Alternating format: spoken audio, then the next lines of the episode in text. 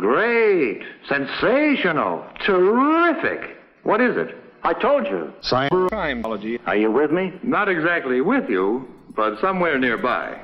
Oh. This is Cybercrimeology, a podcast about cybercrime, its research, and its researchers. My name is Michael, and did you know that Charles Darwin was an entomologist? He would spend many hours collecting, comparing, and cataloguing insects. You never know what insights could come from having a good set of specimens or data available to scientists.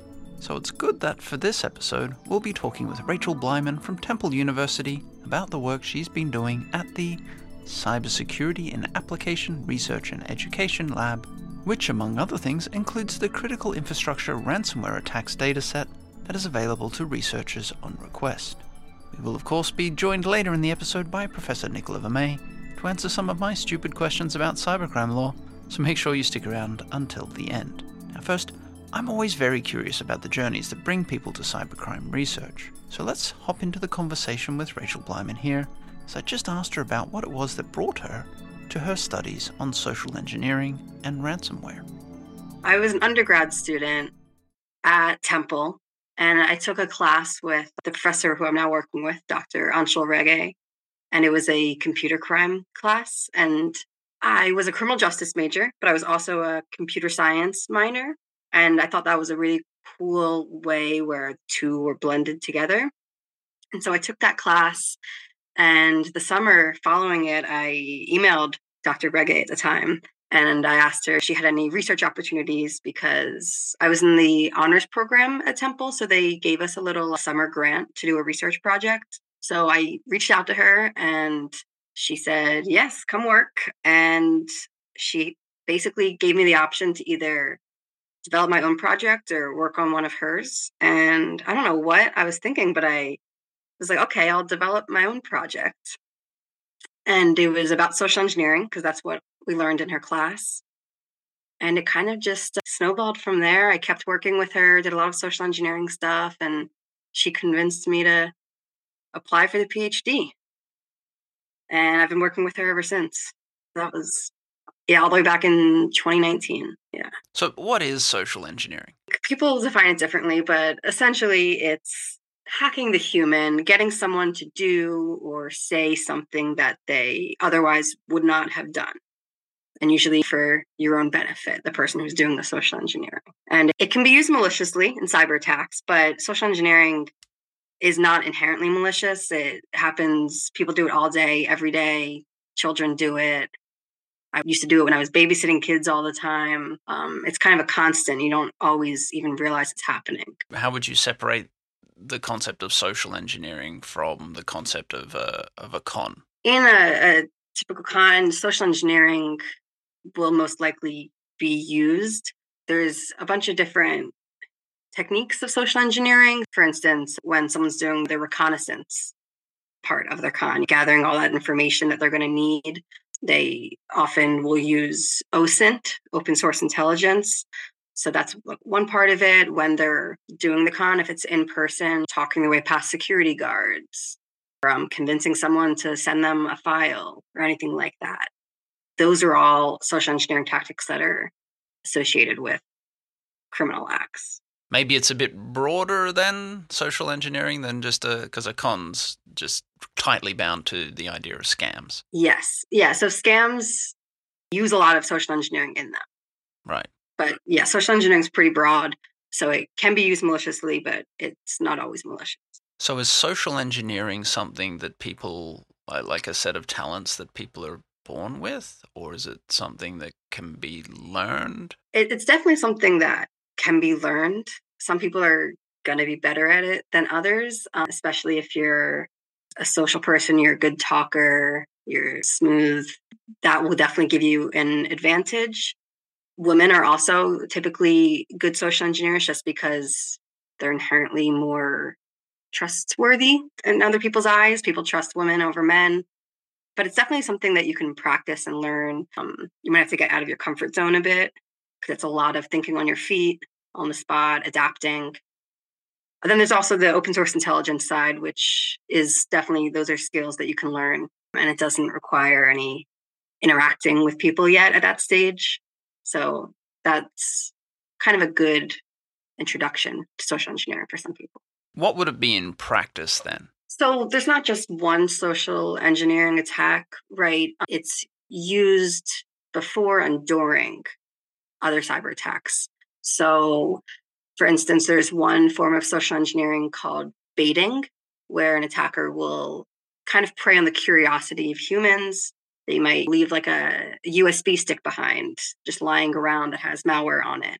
And human nature, where you want to plug it in, see what's on there, see who it belongs to. So that's one example.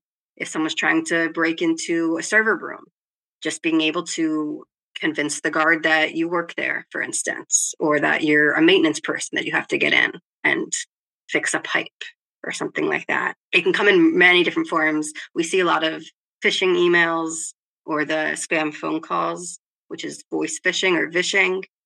Those are also forms of social engineering where they typically try and get you to click the link and it downloads a virus or it sends you somewhere and you have to put in your credit card info because you think you're going to your bank's website and it's not actually that. So it has a lot to do with psychology of persuasion. For technical hacking, one of the very useful tools for understanding how hacking works and training better intrusion penetration testers and also better defenders is capture the flag competitions. You've been involved in doing them for social engineering as well. Can you explain a, a social engineering capture the flag? Yeah, sure. So we take the typical computer technical pen test and we put it in the lens of social engineering because that's one of the most common attack vectors for a cyber attack. And people don't often think about that. They think, oh, if I have all my firewalls and all my technical defenses up, you'll be safe. But if an employee clicks a link, it doesn't really matter about all your technical defenses, right? So Anshul and I, with our CARE lab, it's our cybersecurity lab that we have at in the Department of Criminal Justice at Temple. It's the CARE lab, which stands for Cybersecurity and Application Research and Education. We designed a social engineering pen testing event where we essentially had student teams apply. They came in and they tried their hand at social engineering. They got to try out OSINT, again, open source intelligence. They got to try their hand at phishing, sending phishing emails, and doing a vishing phone call. And because, you know, we're at a university and we have to get all the ethics approvals, they were all simulated. So there was no actual attacks. All of their phishing and vishing attempts were done towards us at the Care Lab. And essentially, in this competition, we hired these teams to come in to serve as social engineering pen testers to see if our lab was secure. So their job was to try and penetrate our lab through this social engineering competition um, to see if we could send them stuff. So send them confidential files or agree to meet with us or give them information about our schedule or anything that they were not supposed to have. And they did this by coming up with pretexts, which is basically just a background story or a narrative, a persona that somebody plays when they are engaging in social engineering. So, like before, when I was saying someone's trying to break into somewhere, if someone's pretending to be that maintenance person, that's their pretext. So, these student teams came and tried their hand at it, and they were really good we had some some vishing calls that were incredible, really convincing. And we had some judges come in who work in the industry, some professional social engineers to come in and judge and guide the way as well. Oh, that's really interesting. And so they were sort of assessed on how convincing the pretext was and their implementation of the ask? Yep. So I can't get into all of the grading details, but we're not just looking to see are they able to capture the flag, right? Are they able to get us to send them anything? It's also important the pretext that they develop. Is it a good pretext? Is it convincing? And like you said, to the implementation, do they seem like they are fitting the persona that they're supposed to be playing? Some people are nervous, right? Because you have to think on your feet, especially during the vishing call. But in that kind of case, if you if you're going into that, you're going to be nervous, then it might help to choose a persona where it would make sense for you to sound nervous. Like an intern or something like that. And I guess the, the education that they get out of going through that process is is very helpful for them. Right. Yeah. So the idea that we have behind having the students play the social engineer, get into the mind of the adversary is that once they've done this offensive side, it's easier for them to understand on the defensive side what the attack will look like, how they could prevent the attack, respond to it, defend against it.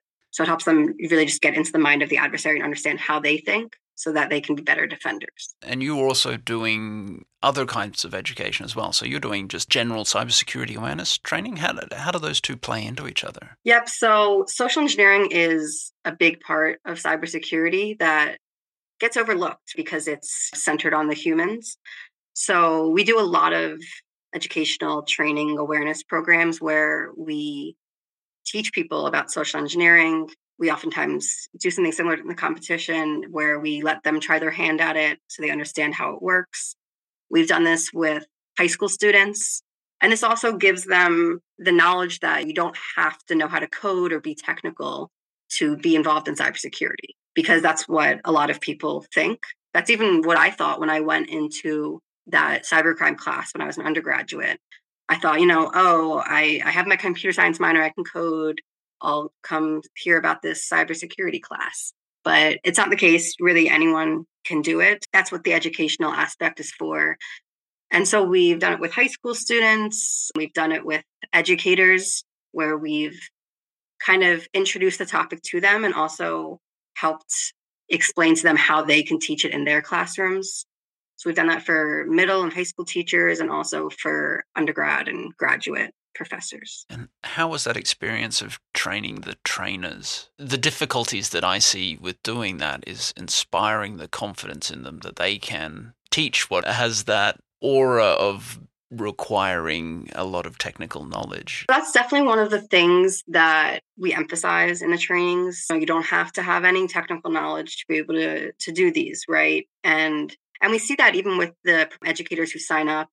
We do get a lot of computer science teachers who sign up, but we get all subject teachers who come and which is good because this can be related to any class, right? Even if you're in the medical field, we have students competitions who come from that. You will need this stuff if you're working in a hospital so that your hospital doesn't get ransomware by you clicking on a phishing email.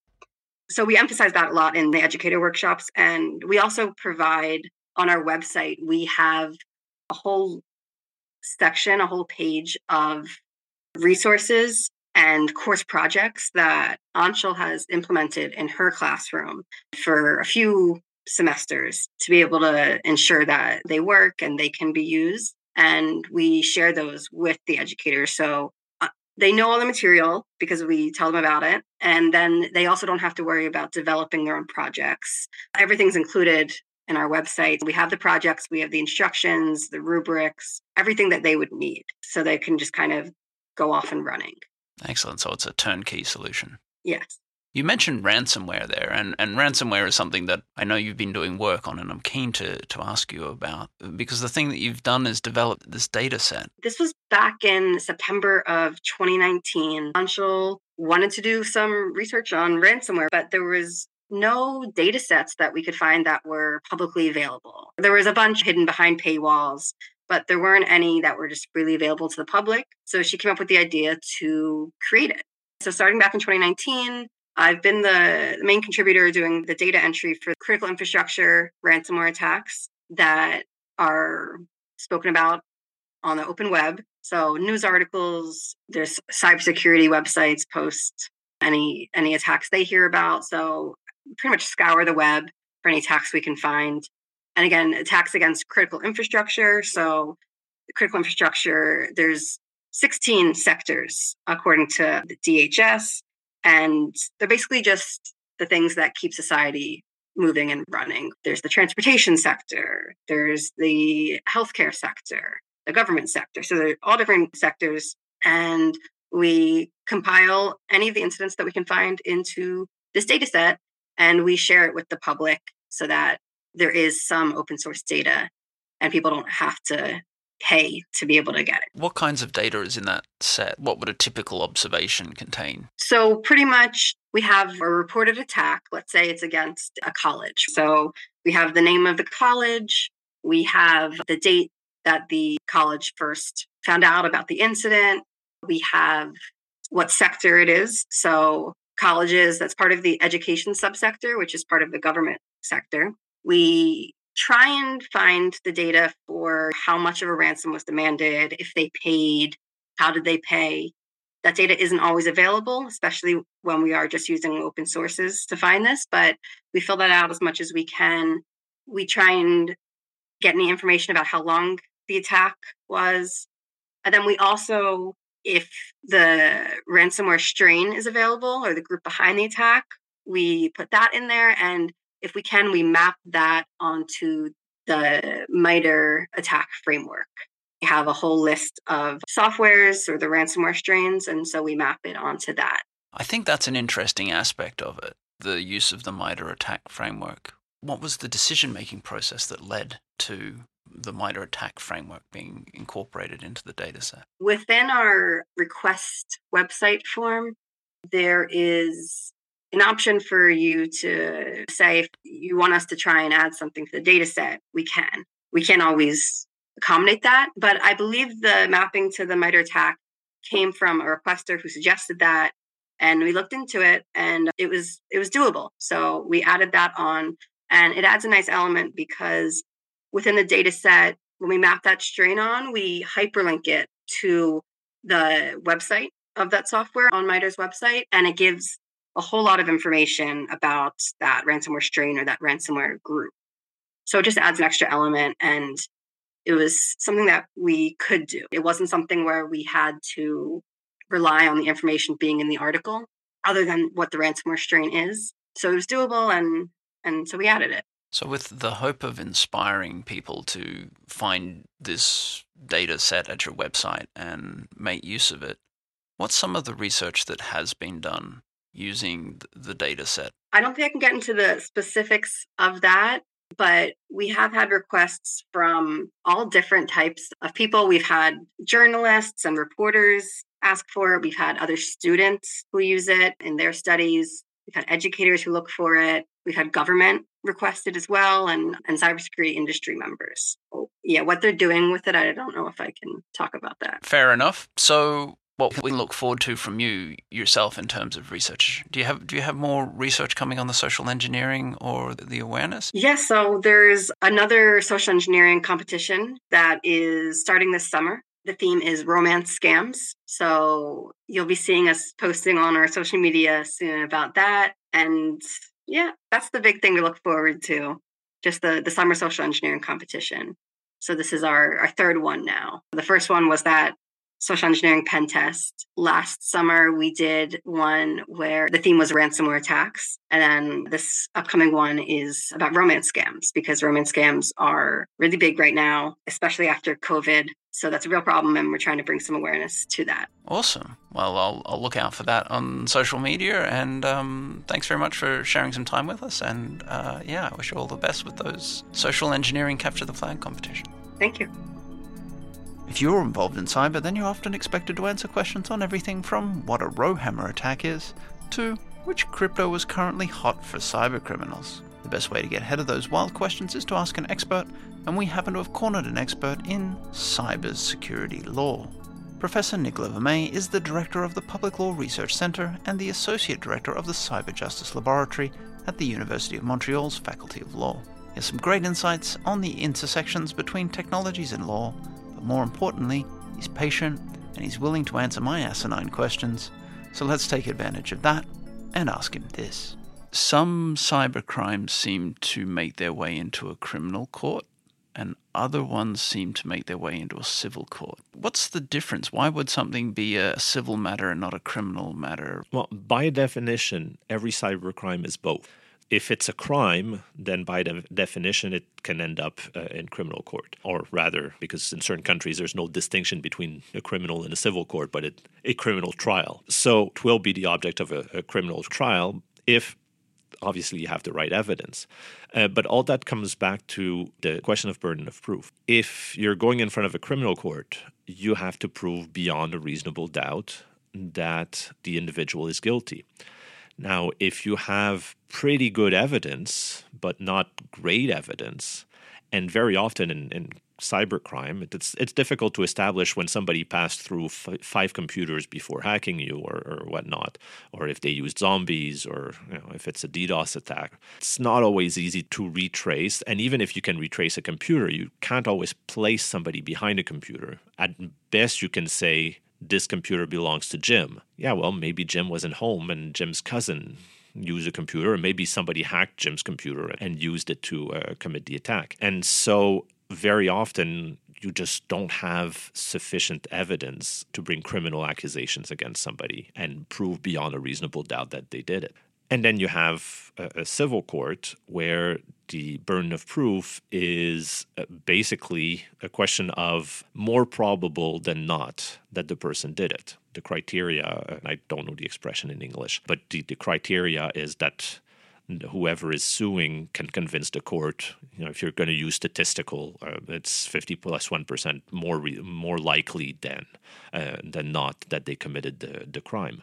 And so, if I can convince the judge that it's more plausible than not that you're responsible for whatever happened, well, then I can uh, sue you uh, civilly. And then the other thing is very often the criminal trial we just won't hear about it but we will hear about the civil trial.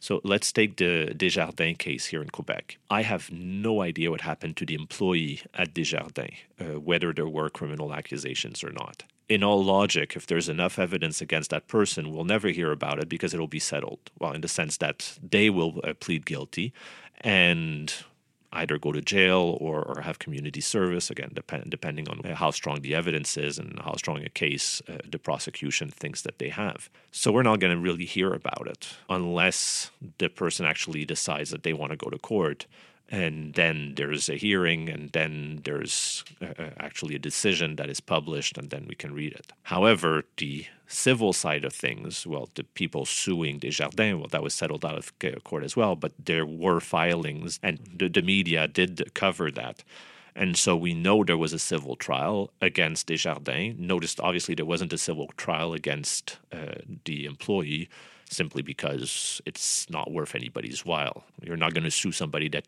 you know that even if you win, you're not going to get money out of any money out of them. And I doubt this employee has the millions of dollars uh, in their account to indemnify every Desjardins client or customer that uh, ever was. I guess I should say shareholder technically because it's a it's a co-op. It's not a bank. But all that to say, it's not a question that uh, you you pick and choose. It's a question that sometimes you have sufficient evidence for a civil trial, but not for a criminal trial, and sometimes you have sufficient evidence for a criminal trial, and a civil trial is just not worth your while because you know that uh, the individual just doesn't have the means. Uh, I was actually telling my students last week. I don't know if you remember the Mafia Boy case. So Mafia Boy was actually a teenager here in Montreal Uh, well, not in Montreal proper, but in the suburbs. And he hacked a few sites in the US, I believe the FBI as well, if I recall, but caused technically millions in damages. And as the story goes, and this is actually his story because I, I, I, read part of his autobiography a few years ago, and he was basically playing at his friend's house when the FBI showed up at his parents' house.